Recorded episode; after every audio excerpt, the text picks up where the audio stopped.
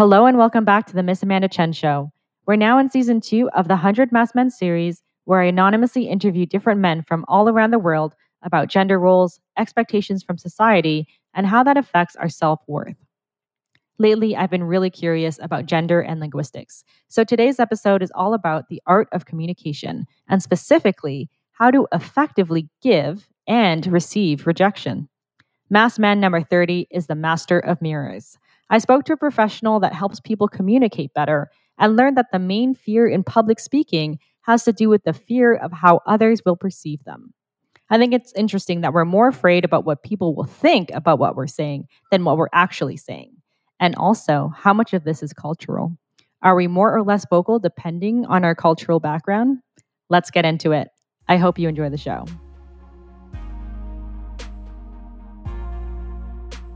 You, you know, I've always seen, I've always said that the best conversationalists are what I call master of mirrors. So what that means is they're able to mirror the right emotions of the other individual speaking. So let's say I was on this podcast and you were very let's say you were you were a very loud person. You would say, "Well, it's great to be here. You know, it's really excited to have you." But then the way that I would reflect those emotions would be very different. I would go, "Amanda, it's so great to be here. I love being here. This is a great conversation." Mm. But if you're hmm. on the other side of the spectrum, you go, "Uh, uh, hey, that's not you. You're more in the middle. But let's say you're on the other side. But then notice how the way that I'm speaking now. I, I think more people need to do that more. I think it'll, it'll just make you, it'll just make your life a lot better. So, how much do you think a successful conversationalist is hinged on sounding confident? Because if someone is kind of a little bit just less experienced in communication or speaking to multiple strangers or is just just cares too much about that approval and it shows how does that cause challenges in actually vocalizing what they truly want to say yeah, I totally agree, and that that's just the unfortunate reality of kind of the human condition, which is we we make quick snap judgments about how people are just on based on how they speak. So if I was talking like this in the same conversation, you probably wouldn't like me as much as if if I was talking the way I usually do, which is the way I'm talking now. So so I think the recommendation I have here is a couple of things. The first one is how do we communicate in a way that's authentic to us? And the way you do that is to talk to people who authentically want to be around you regardless. I would start the conversation there. Who are the people who actually care about me and how can i practice conversation with those people? And then as you get better and you get more comfortable then you can upgrade to having conversations with people you don't know that you don't actually particularly like that you're still trying to convince. And that's when things get a lot more trickier but also more interesting because now you really have to hone in your communication skills to sound a bit more confident than you usually are, to sound a bit more different, and to sound a bit more, I guess, engaging. And, and the way that you do that, in my opinion, and, and it's very counterintuitive, it's not like an easy hack, it's just having a belief system and understanding who you are. And I think the way that you do that is by asking yourself difficult questions about life. So, so one exercise I recommend people do is ask yourself a hard question about life every day. And I can give you a couple of examples. What are you pretending not to know? If you had all the money in the world, how would you spend your time? If you're a god, what would you do first and why, et cetera, et cetera? And as you're answering these questions, you start to figure out who you are in a very short period of time.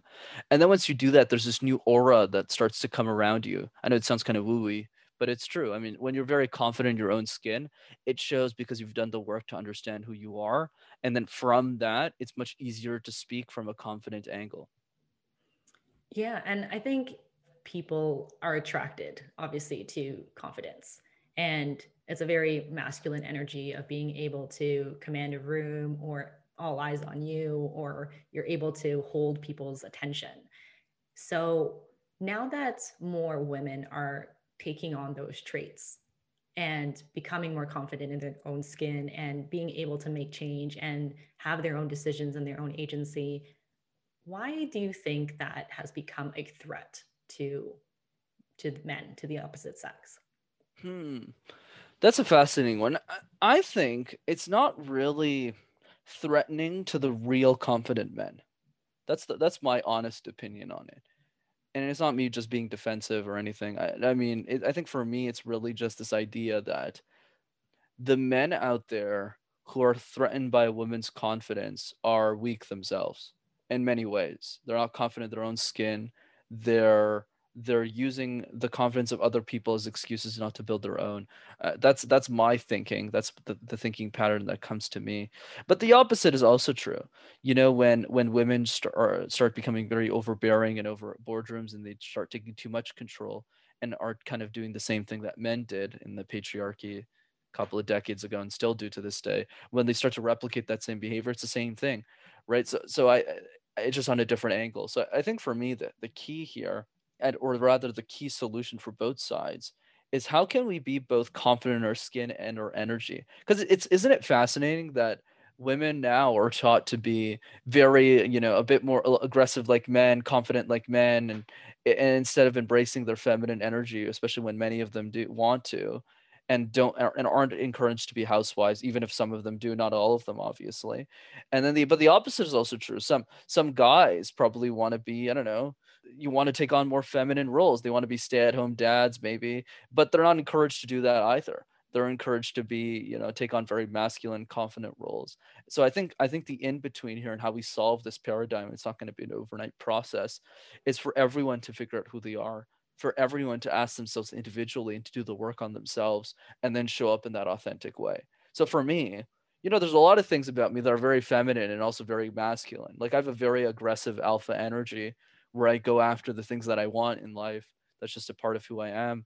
But there's also the part of me who karaoke's in eight different languages, who just loves dancing alone in my basement and loves Justin Bieber, right? I, I think I think people are a lot more multidimensional than people give them credit for, and we need to all look in ourselves and find that multidimensionality, if that makes any sense. Yeah, I think it's we've been conditioned to want to fit in, and if you can't be defined in a category, then you feel lost. I remember when I was younger, I wanted a way to identify myself so clearly that if you were going to box me and put me on a shelf, that I would be in this aisle next to these other brands, you know? And if I wasn't able to brand myself that clearly and obviously, then who am I? You know, and mm. that's it's pretty dangerous thing. Like, why would you want to commercialize yourself? But I think that's what we've been so subconsciously trained to do because of the age of consumerism that we if we can't be consumed as a commodity then how is other people going to identify us and put us in the right job descriptions or in the right roles in society? Wow that, that's a very good point. That's super powerful. I love i love that whole idea of we can't be consumed ourselves by the culture it, it feels like we don't fit in. Oh, that's that's really good. I agree. Yeah, it's it's like this whole Instagram thing. You know, dating has has transferred very quickly from this, you know, this this interaction that two people have to this transaction that two people want to make right it's it's so it's so bizarre i find even if i'm very young myself you know when i kind of observe kind of the culture scape and how things are changing it's this artificiality really ruins you know real authentic relationships i found and I'm glad I don't hang out with a lot of those people. I guess we don't have that as much in Canada relative yeah. to other parts of the world, but but yeah, I, I think that's very damaging, especially for for people who enter that or who try their best to package themselves and search for happiness and they realize that they're stuck in a box that they can't get out of anymore and they're just waiting to be bought when you think about men in general and how they're raised it's more about hey you should like shut up and like not talk about your feelings and emotions and just mm-hmm do what you're supposed to do and which is get in fights or do or use aggression to communicate your ideas and that's the way that the culture the culture scape influences us to communicate in that way. So when when we see our fathers in, in my case or or many other guys as fathers and how they communicate with their wives and their families and their the members of their community we use that as a benchmark to conclude that is also how we're supposed to listen and communicate as well. Oh, you know, as Amanda's talking, I'm supposed to just figure out how to respond to her, not really listen to what she's actually conveying. So I think I think there's always this wider issue when it comes to conversations about how is the current culture influencing the way that we speak and communicate. And this whole idea with the rise of social media, even if it social media hasn't been a big factor in that, in my opinion, it's just always been a it's just always been a part of human nature, which is how do I always one up the other person around me? Oh, if Amanda's saying something, instead of just acknowledging it and expanding on what she's saying, I could instead go, "Well, Amanda, I actually did this, this, this." It, it, you know, even a conversation as simple as what you did this weekend mm-hmm. can can turn into this the this um this exhaustive race between two people trying to trying to achieve a finish line that isn't even real. Mm-hmm. If that makes any sense. Yeah. So I'm curious to hear what you think about North American culture. So, what is your background and do you experience a clash in terms of what your maybe your background and your parents kind of might believe as the right methods of communication or certain values versus what North American contexts are?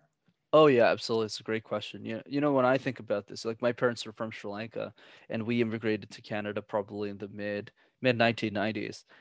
And what I've realized, especially, and I'm sure you could talk on the same idea where you you have two different paradigms you have the individualistic culture of north america where it's more of you need to make it focus on you you're the priority of your own life which is true in many ways and then you have the other side of it which is what we what i call collectivist culture which is more whatever you do you do it for the group and what's what I, what's fascinating since since i'm not really an immigrant I'm, I'm born and raised in canada my parents were it's this interesting clash of different types of ways of communicating, which is when you think about how North American people who are born here communicate, it's very active. It's I did this, I achieved this, I want to get here, I want to climb this mountain. Whereas in in Asian culture, I guess it's more about saying I'm achieving this for this purpose, for the betterment of my family, for the betterment of this, uh, for this group, not really for myself. And then when you have both of these extremes that are kind of at odds, when you're kind of tangled in the middle, you have to figure out how to sort through both of those those different realities. And I think for me, it's always been this idea of the truth is always in the middle. I think there's truth from both sides. And the key is through that conversation, hence the importance of it, we're able to dissect which parts of both sides of the argument makes better sense for a healthy middle. So, a good example in this case, and feel free to expand your thoughts here as well, is this idea that there's a lot of individual there's a lot of components of individualistic culture that I, I definitely agree with. Things like prioritizing your own happiness over everyone else's because if you're not happy you can't make everyone else around you happy right? That's that's very key. But there's also this other side of the coin that i don't particularly like about individualistic culture which is this idea that that, that i think is really odd that nobody talks about which is most people in the us anyways we're based in canada but most people in the us you know most americans don't barely have $400 of savings in their bank account but at the same time it's like why why don't families just live with each other? Why is there such a stigma of of people getting kicked out of their house and like 18 20 years old? And it leads to these expenses for everybody. It just doesn't make sense. But the other side of the equation is also true when you think about collectivism which is yeah the, the pros of collectivism is you know you take care of your parents even when they get really old you don't put them in an old homes house and that's great but there's also decisions that that collectivistic culture expects you to make that you don't want to make for yourself because it impedes on your own happiness so there's kind of pros and cons to both. Yeah i feel like i'm always in like a ping pong battle with you know trying to be my own person be independent and then also have the approval of my parents and you know seeing how much they've gone through in immigrating to canada and going through all of the struggles you know i have this sense of guilt of needing to comply to their collective ideas because otherwise i appear selfish or you know just self-absorbed in my own method of thinking or my way of life. So i think I'm always just confused. Like I want a sense of control and then I also want a sense of approval, which you can't really you can't get that approval without removing the control and then you can't keep the control without without kind of being disapproved of that behavior. So do you kind of get that where it's always this conflict of interest on both sides and trying to juggle that balance? Yeah, I think you summarized that so well. Like this idea of approval versus sense of control. I love that a lot because the more sense of control, I'm actually going to steal that one. The more, the more sense of control you have, right? The the less approval you'll uh, probably end up getting from your parents. That's that's good observation, and and I think for me that that's definitely been true in many ways. When when you try and get something from your parents and you feel that you want to get some like you want to achieve something that's that doesn't necessarily align with the collectivistic culture but at the same time you feel you need it for yourself so but you, there's also hesitation because everyone else doesn't want you to do that thing. Like a, a good example i can give you in, in my culture is marrying outside of my own ethnicity. That's just mm-hmm. forbidden. I, I think out of all of the couples that i've seen in, in our generation over 90% of them within were within the our own ethnicity by far so so if you try and deviate, like let's say uh, I know, I end up marrying a black girl, my, my mom would freak, right? Despite how modern she is. But but I think and sure a lot of people are listening right now could say that's crazy. But I think I think a better way of thinking about it instead of just um, discounting somebody's opinion, I, I think always a better way of thinking about it is why does this person believe what they believe? Right? What's the what's the setting behind their thoughts? And if you really dig into it let's say in my mother's case because i've asked her this over the years it's this idea of the, the reason we tell you to be an engineer or a doctor is because in the mindset in which we grew up right in that whether that country was china or in my case it was sri lanka there wasn't any other option you're either a teacher or an accountant and the people who make more money and who actually have food on the table are generally the doctors. So they pressure you into making these decisions. But but what's what's fascinating is even if every one of us is different in our own ways the desire of a mother is always the same which is the best well-being for their kids. It's just the way that that manifests is completely different across cultures. Yeah at the end of the day it's all a protective measure in a way to keep everyone safe and secure but the way that that is approached can differ. Exactly. And sometimes that can be in a good way or a bad way or just a way that you may not agree with. So i'm curious to hear what differences among genders you might experience in communication and public speaking because i imagine just a boardroom and if you're going to follow the typical masculine way of communication. It's kind of who talks louder or who asserts a more dominant voice is going to win in the conversation. It doesn't really have anything to do about the quality of what's being said. It's more kind of the performance of it. So, how would you speak to other people on how to improve their communication skills or even allow better collaboration within a boardroom setting? Yeah, for sure. So uh, let, us come uh, comment first on the gender differences, and then we can get into overall strategies that would apply equally to both sides. I think for me, the same framework that we apply to culture and the collectivist versus individualistic part of society, which is wh- why does that person believe what they believe? Right. Uh, you know, a good example in, in recent years, you know, the Me Too movement and the different ways of how how women empowerment movements have sort of grown over the last couple of years. I, I think the way that I think about it is there's just a lot of built up frustration there, right? And this idea of, you know, the women who are a part of these movements, which I believe is most of them, they've always been they've always been told not to do something they've always been told that this behavior is normal even if it's not and it's that pent up resentment which is perfectly justified of course that is built up and leads to this type of behavior which is a bit over the top right in terms of how they they reacted to specific situations in some circumstances.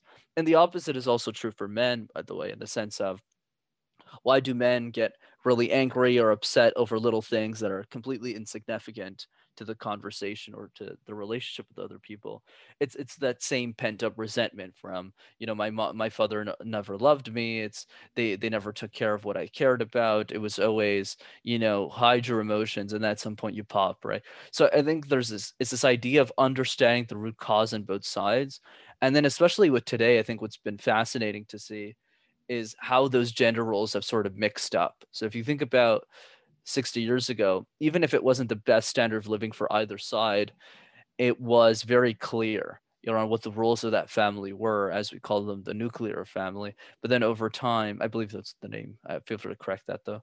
But then over time, as women got more and more rights and started increasing their income it's not that that was a bad thing or anything it just created a lot of confusion between both genders and what the roles of both those people are and that's why i guess it creates a lot of these crazy conflicts so now the question is to your point how do you solve for all of this and i think we apply the same framework that but in this context it's just a more sensitive conversation that's all in the sense of you're having a conversation with somebody in the boardroom or in a different, you know, in a classroom or any other setting, and you really want to get to the, the root of why does that person believe what they believe?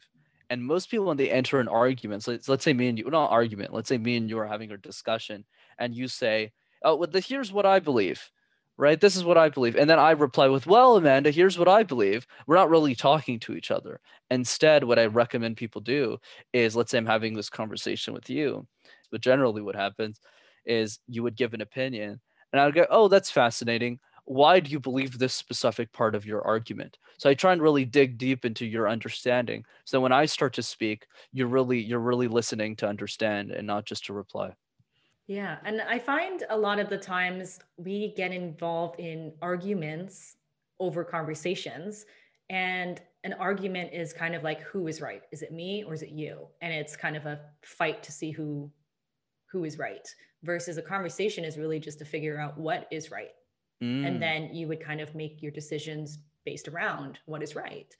And I think we just don't really pay attention to kind of looking at what right is in a in a context that's above ourselves and our own interests because otherwise it is this tit for tat bounce back of who can say it better or who can convince you more and that's when you're always just thinking of like well this is my opinion i'm going to figure out a better way to explain it in a way that you will understand it or agree with me. And I think that involves a lot of manipulation.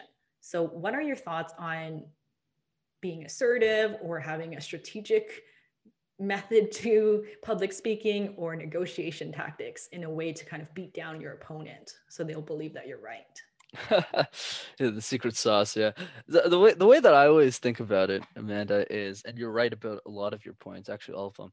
But but I would say the big thing here is how like for me the key of conversation is understand the other person as quickly as possible understand what they want what their incentive is and try and feed into that incentive as quickly as possible right? So let's say for example when we met the first time you know we had a discussion over what was your goals what do you want to achieve with this project and this movement and then i immediately said okay let me introduce you to this person. I think you'll really like talking to you just went oh that's really nice of you. Right? So notice i'm really paying attention to what you're saying, but also what you're trying to achieve with and the goals of your conversation, what you're trying to get at.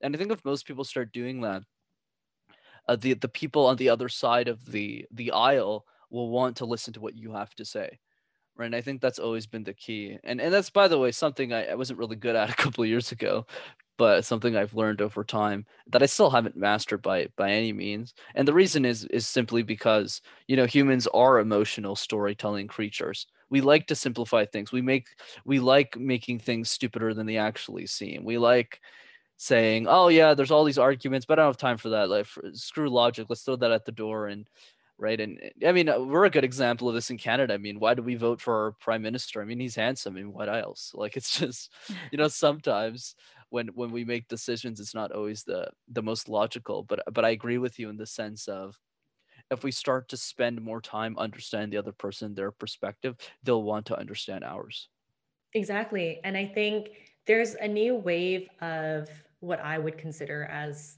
a toxic masculine behavior where there's already been traditional masculine demands as in you know you're the provider caretaker protector figure you're stronger faster you're the breadwinner all of these conditions.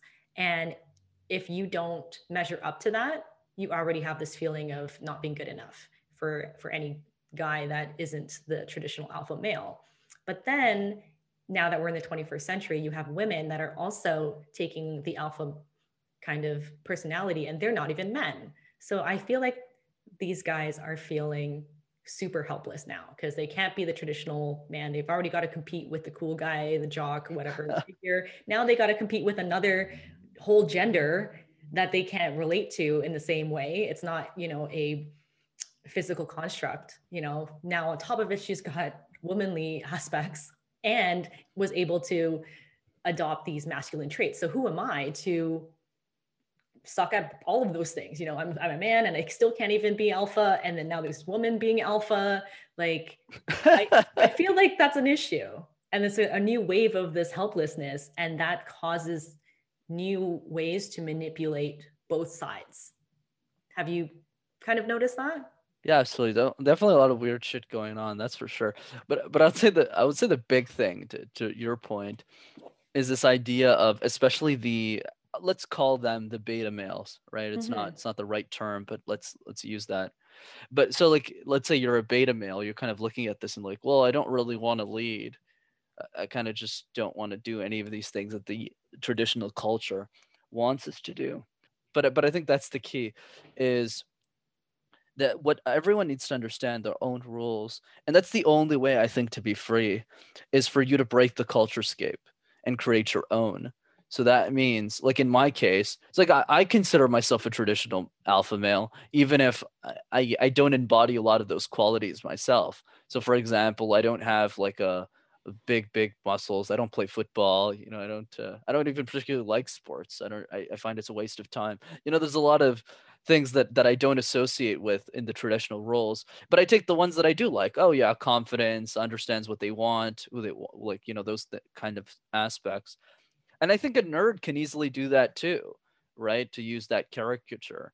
It's just about figuring out when you look at uh, how everyone else is living their lives to pick and choose like a, like a restaurant menu and figure out what parts of that culture do you want to embed into you. And as you start to fulfill that you start to create a unique identity because what we all fail to realize that it's the interesting people are the people who have unique identities. We're all trying to fit in we're all trying to fit in these boxes but we fail to realize that the people who are the most interesting in our society the people that we look up to the most are the ones that are most far away from that own analogy themselves. Because the people that we admire in our society are the crazy kooks are the people who set their own definitions for what an alpha or a beta male should be. And I think it's that understanding of who you are that attracts the right people in your life. Even if you are a beta male, it doesn't really matter as long as you own it. I think that's the that's the key. And it's not an easy process for sure, but I think the journey is asking yourself difficult questions about life every day, and then you'll realize that you're not going to live for a long time anyway. So you might as well live life by your own terms.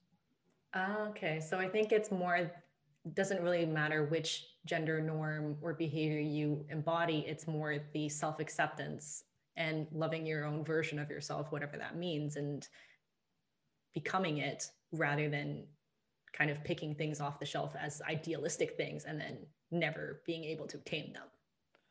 Yeah I, obviously i don't have the perfect answer for today but i think in my reflection talking to you right now man i think what i've realized is we're all crazy in our own ways. There's only one copy of all of us, right? And what we're all trying to do right now, which I think is crazy, is we're tr- we're all trying to pick from a menu that we didn't even choose, right? Uh, like it's like it's like going to a restaurant that you don't even like. So it doesn't really matter what's on the menu. You don't want to pick anything.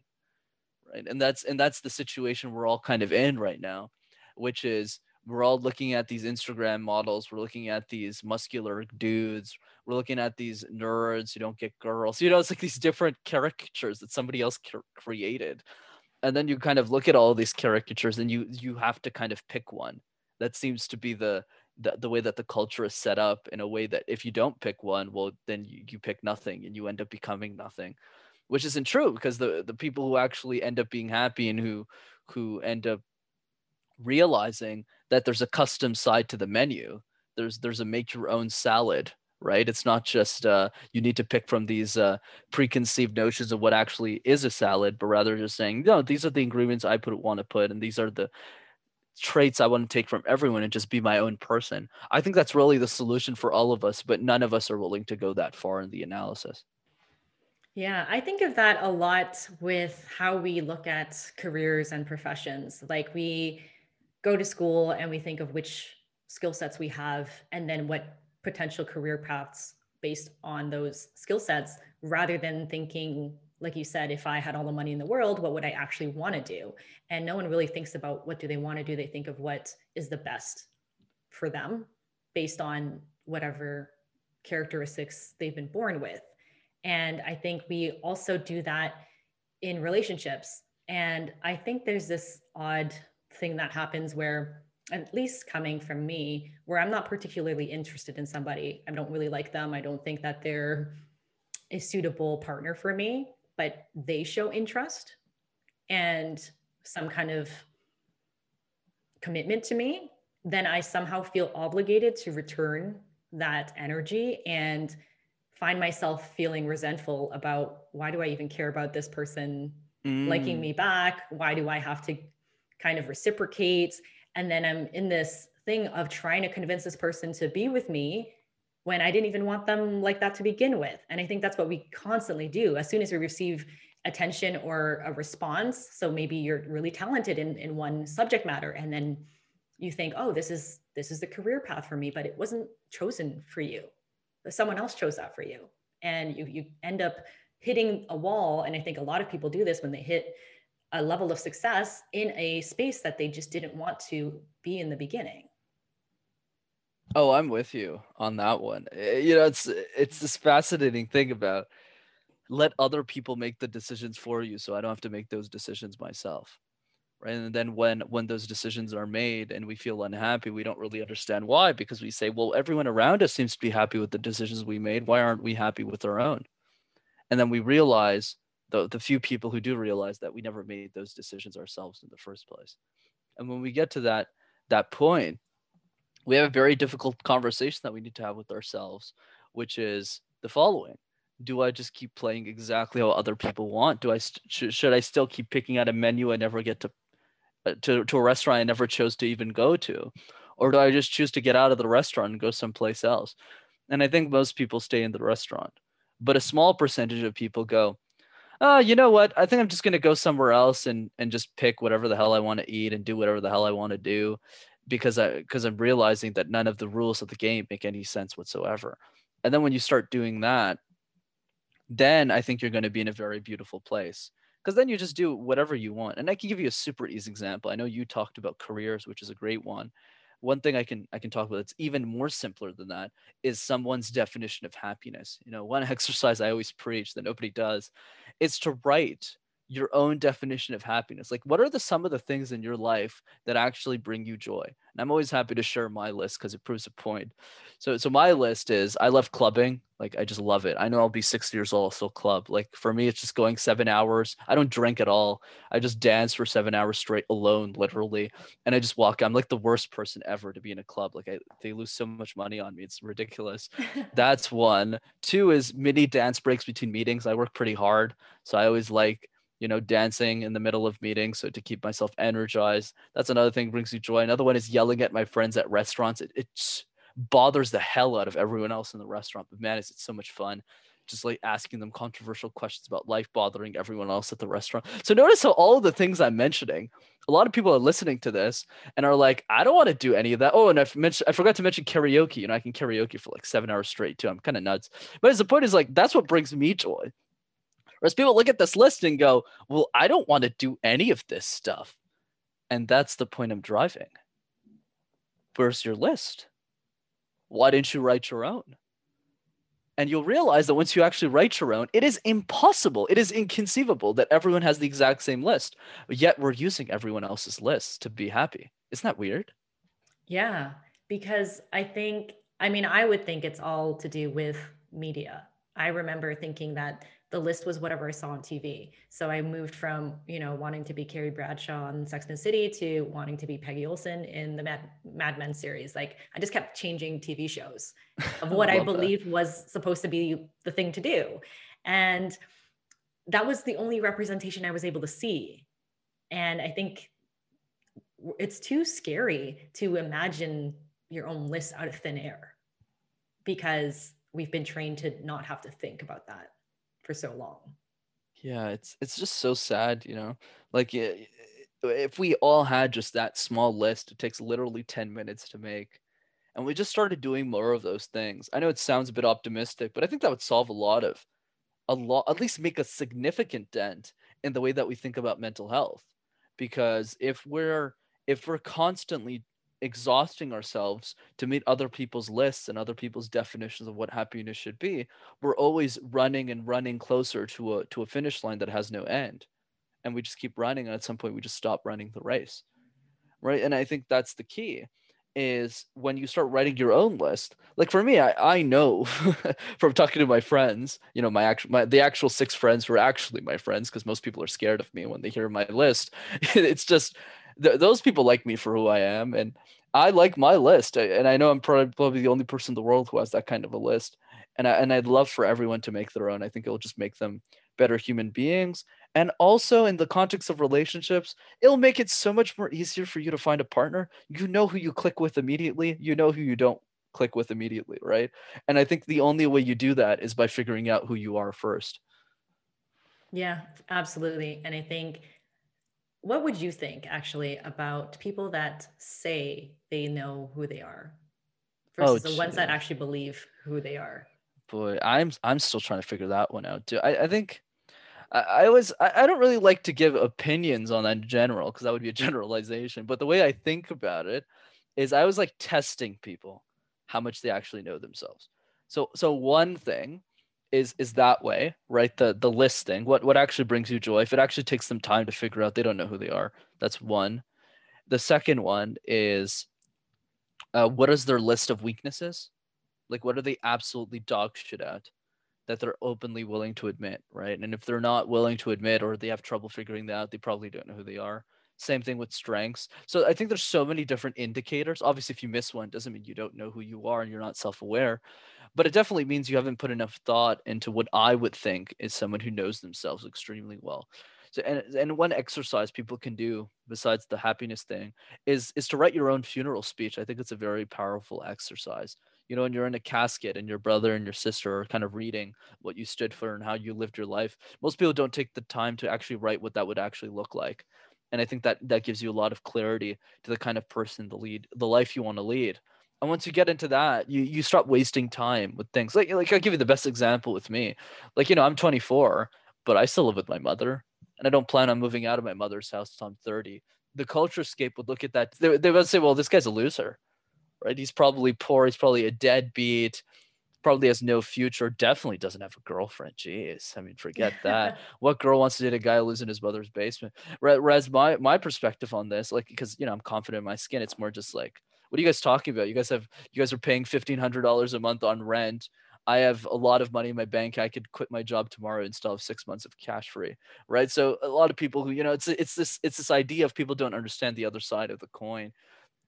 And once you have that confidence to kind of pick who um, who you are and, and to pick the rules of your own game, then then you start winning. Yeah, absolutely. It's all about that judgment of, oh, if I'm not all of these things, then there's no way that I'd be cool or that people would like me or that I'd have a girlfriend or all these things, right? And I think it's interesting that you brought up the funeral speech. So I ask a lot of guys on this show what they think being a good man is. And a lot of them say, like, yeah, if I was going to die tomorrow, per se, and you know, there's a funeral speech about me, they would say, "Here lies whoever, whoever is a good man." And why is there this desire to be called a good man or a man of integrity? Because wouldn't you just want to be just a man versus like a good man? Why why do you need to be recognized by society as a good man? What do you think? Oh, that's good. Uh, two parts to that. One is definitely the culture and the media that you touched upon earlier in the interview that I completely agree with, right? It's this in the same way you look up to the Sex in the City. I used to watch Sex in the City all the time, actually, back when I was so poor I couldn't afford any other cable channel. I was like, why am I watching this for going to school? It makes no sense. But I guess, uh, yeah, it was good times. But but the other side of that is is the same way that you characterized the the female characters in those shows. We do the same thing with the male characters. It's like those um those white knights in shining armor or uh, the I, I'm I'm drawing a blank right now, but you know the different characters and stories of how we oh like Twilight's another good example where you kind of have this that vampire dude right who's like kind of protecting the girl. It's like uh, media is also showing us from a men's perspective as well that oh yeah you're supposed to like take care of the girl you're supposed to do that. By the way that's what i do like i like doing that and that's probably because of the media that's kind of impacted me to think that way. But i also think a lot of it's instinctual also as as men. That's probably one part of the conversation.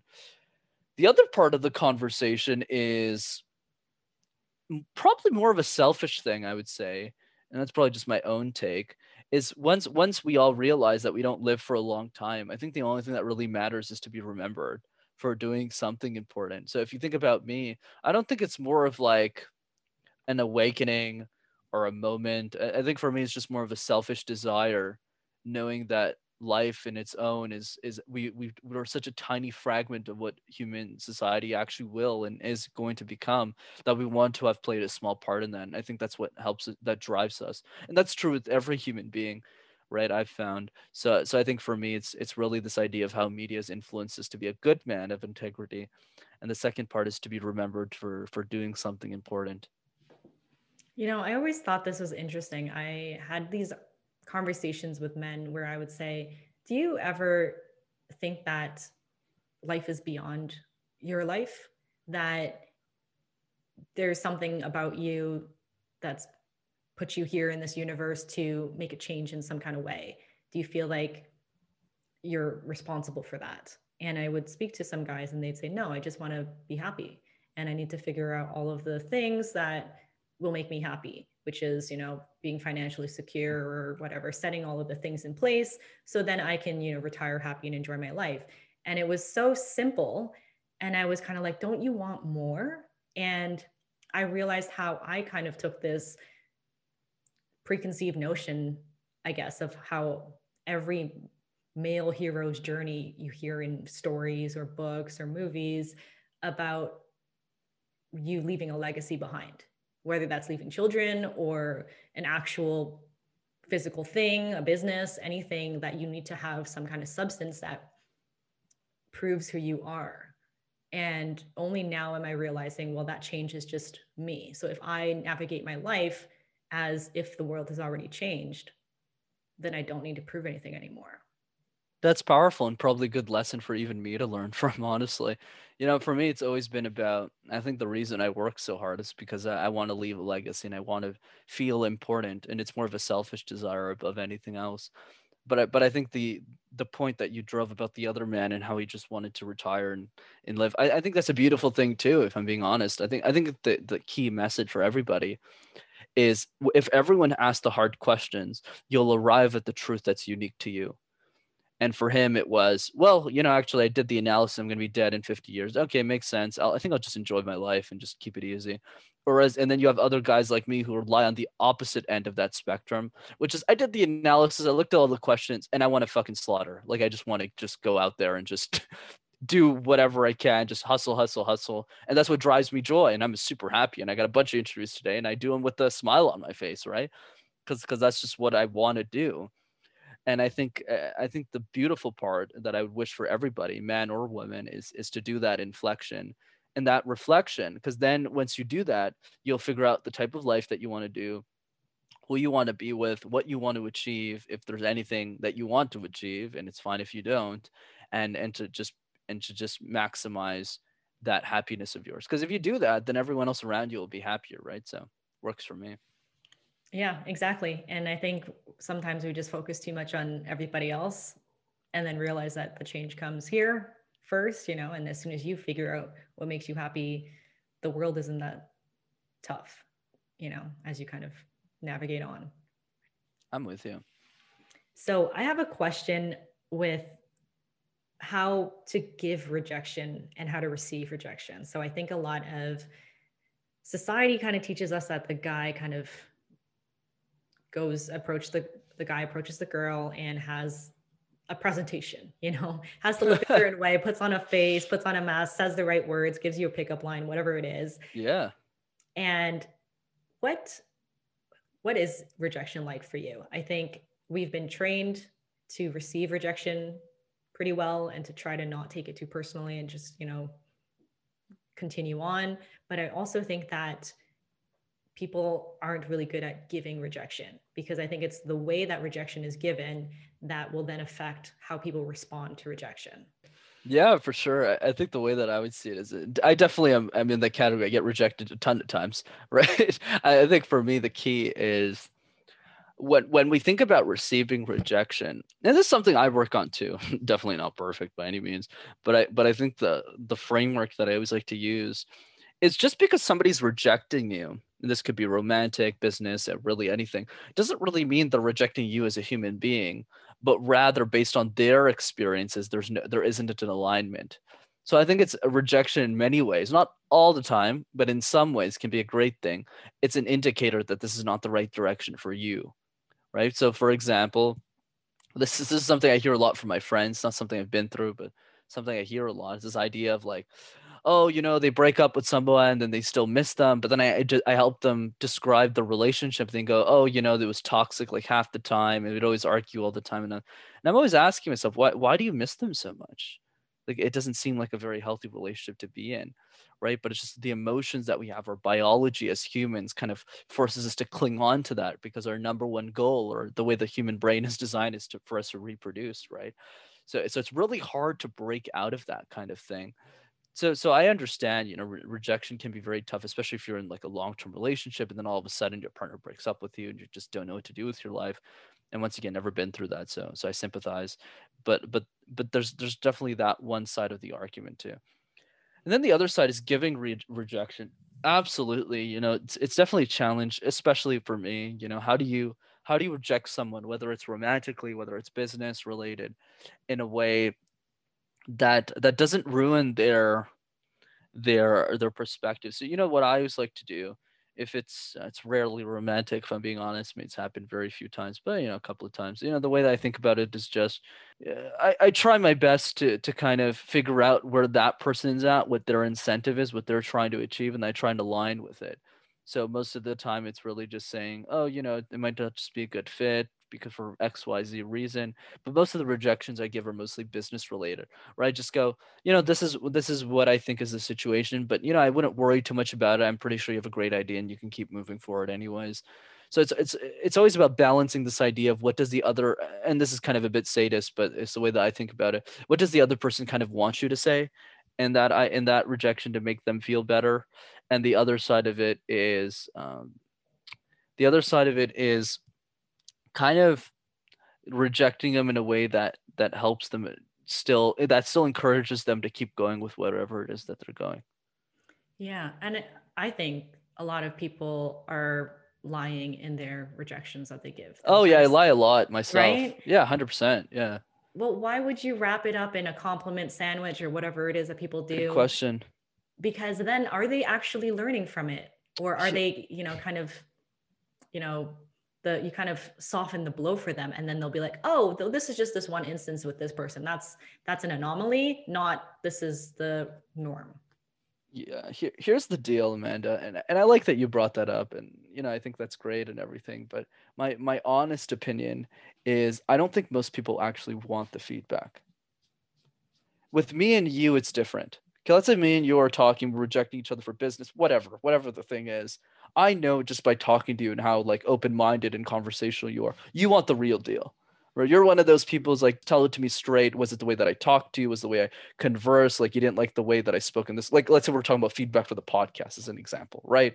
Uh, the, I would tell it to you straight. I'd be like, oh, yeah, you're doing just fine, by the way. But but that's the point I'm driving, right? You're someone who wants the feedback. I argue, honestly, like 90, 90, at least 90% of the people I've interacted with say they want the feedback don't actually want the feedback they just want to be told that they're you know that they're great and everything and, and for me because i care so much about human beings and i know it's a bizarre way of manifesting that level of care if i realize that that person just doesn't want to go that far in the analysis i just cut them loose I just go, hey, you know, it's the whole, you know, it wasn't you, it was me kind of deal. And I go, hey, you know, there's a lot of things I could work on. I just walk away.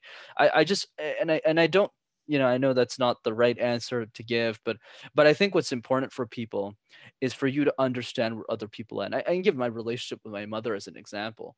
You know I, I lie to her all the time and the reason i do that is because there's some things that you just can't withstand as an individual. I, I can just tell just by looking at her and by having the conversation that she has she gets worried about every little thing you know, if there's like a fifty dollar bill that's like the these patients start freak out about, it, and I go, and I just realized at some point that there's some things that you can't change another individual, and you need to kind of soften that. But obviously, it's a controversial way of looking at life. I don't recommend it. But of course, like if you think about my friends around me, there are people who are similar to people like you, Amanda, which is like tell it to me straight. Those are people I surround myself with. But the, the humans I need to interact with on the daily basis are definitely all not all like that. Yeah. And that's something I learned the hard way also. Yeah. And I think that's what I mean. Like you'll say something and then they'll just get so oh, either yeah. defensive, wounded, anything. And you're like, oh my God, that wasn't at all the intention. And, you know, now you feel bad about it. But if you and everybody else is kind of doing these catered rejection things, then no one is actually learning and it's going to continue that same structure generation after generation.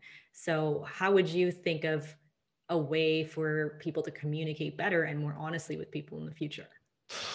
Man, that's that's the toughest question you've asked today for sure.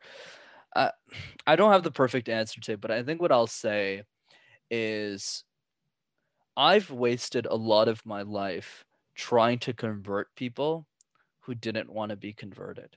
You know, when I when I started getting into personal development, I started going to the Tony Robbins events and started doing all that stuff, and I saw the light, so to speak. The next thing I wanted to do was show the light to everyone else around me. You know, to my sister, my mom, my cousins. I was like, you got to do this seminar. I think you got to attend this thing. And I got crickets. Mm-hmm. And it frustrated me so much. I was like, why don't you see this? Like, this life could be different, could be better. And at some point, what, what I realized, and I'm glad I did at a young age, is that our goal in this human experience, that's my personal view, it's not really to convert as many people, but rather find the people who are aligned to what you want to achieve and work on them first. Because I think one part of the argument, as you mentioned, is we need to create this new culture where, you know, everyone is taught to communicate honestly and all that stuff. And I love that approach, man. And I know you're going to knock it out. But for someone like me who's a bit more pessimistic in that view, for me, it's more about focusing on the people who actually want the change and helping them change in a big way so that they can collectively change the culture scape. That's the way over over like a hundred years, right? That's the way that that I think about it. And minimalism is a good example of that movement where, you know, there's two people, Joshua Fields Millburn and his buddy kind of just started a documentary, started a movement, and, and it grew into this big thing and, and I think and minimalism for those who don't know who are listening is when you buy when you own very little objects and you're kind of anti-materialistic, which I love, right? I'm a minimalist at heart, but I think that's the key that I want to drive for people is focus on the people that give you energy that where you can have those honest conversations with or that you want to have those honest conversations and see if they want to have them too and then you can start to cross that uh, let's call it the culture line you know, where you try and cross that boundary and say, can I can I be honest with this person? Let me test it. I haven't tried it yet. And then as you get a smaller and that group starts to grow, then start doing that a little bit more with people that you're comfortable with, that you already have a relationship with. And then you could start to do that with people you don't you don't particularly know. But once again, I think for me the priority in these interaction is is conserving your own energy because that is the way that you'll you'll stay happy yourself without getting consumed with all the backlash you get from giving honest feedback to people who didn't want it in the first place. Okay. I appreciate that. I think it's interesting when I first started the podcast that was definitely the route I took. I would seek out safe people to speak about because these topics are something that we don't really flex this muscle a lot at all, like kind of speaking openly and honestly. So I seeked out people I already knew and I asked for their recommendations for other people. And I just met a variety of different people that it's funny how some people thought that this person was open and honest and they turn out not to be, right? Ah. And and what I thought was just the most interesting was, you know what, like this is the part that I want to show the world the differences in people's methods of communication, whether they believe that they're open and honest, when they actually are open and honest, when they're totally closed off, depending on certain subject matter, and what are the what is the root to why they act that way. And I think that's been the exciting part where I'm not really going to surround myself with a bunch of safe people and kind of isolate myself to a space that wholly accepts me because that isn't real life. And ah. I think ah. we're not used to real life because we're so sheltered with, oh, only the people in my industry or only my friends of my friends or, you know, the people that you already know and feel familiar with and safe with, then you're never going to get out of the box. That's powerful. I guess we'll have to leave it for another day. But I think the I think my concluding remarks there is I definitely agree with your point in the sense that it's important to explore different options. But I think what I encourage your viewers, and, and obviously if you have a better perspective here, uh, which you probably do, uh, I would say first, I think what's missing for most people is they don't even have those honest conversations with themselves and the people around them. So I would start there in the same way you did and then mm-hmm. after that then sure go seek out the new opinions try and get other people to to communicate honestly and, and you're at that place in your life i'd argue most people aren't though yeah you're right um, i want to wrap up with two more questions The first question is What negative thoughts do your female friends have about themselves that you wish could change? Hmm. You'll find this very surprising, man. I actually don't interact that much with females on a on a on a recurring basis, but I would say based on my conversations with my mom and my sister, I would say most of the negative thoughts is eh, actually not with them. They don't really have that. But I would say in general what I've seen is just it's mostly around body image oh you know i'm not beautiful i don't think i can do this uh, they, they you know they they just really undersell themselves. I think that's a big negative thought. It's like this whole adage you know a man looks at a job description sees half the things that they can do and, and realizes that they can do all of them. The, the woman looks at the same job description sees half that they can't do and they realize they can't do the job right? It's, it's very fascinating to see those dynamics play out. But that's probably the big thing that comes to mind. Okay. I think that's so interesting. I think that is generally the most popular answer because it's something that most guys don't have to deal with. You know, like yeah. they weren't brought up in that society where everything was hinged on their physical appearance. It was more about things that they can do. So it's like you can go and get money, you can go and get success, you can go and actually get these things rather than you actually have to be this person. Like you have to embody this image that's been predetermined, right? So absolutely, I think that's a a huge thing to kind of try to remove from from what women have to deal with. Um, my last question to you is out of all the topics that we spoke about today, which is a lot, what resonated with you the most that you would like to invite another man to elaborate on further in another episode on the show? Oh, that's a beautiful question. Oh, that's good. Oh, uh, hmm. I I think Hmm. Probably the one that resonated with me the most that we didn't talk enough about, I think, is probably the way that culture has influenced the way our individual cultures influence the way that we think about gender roles. So it's probably somebody else from a different cultural background than mine I would love to hear from. So, for example, someone who's born in a completely different country, how they view gender roles, and kind of comparing all of those gender roles from different societies with each other. Yeah, absolutely. We'll definitely get some more of those. Yeah, awesome. Well, thank you so much for this. Do you change how you communicate with certain people, or do you believe you should say things the same way, regardless of who you're speaking with? I sit on the latter end, and I don't know. I'm feeling a little conflicted today, but I still believe we need to push a little more from the interactions we have with each other. What do you think? Make sure to subscribe, and if you'd like to be on the show or know of someone with a unique perspective, slide into my DMs at Miss Amanda Chen on Instagram, and I'll see you next Wednesday with more episodes of The 100 Masked Men.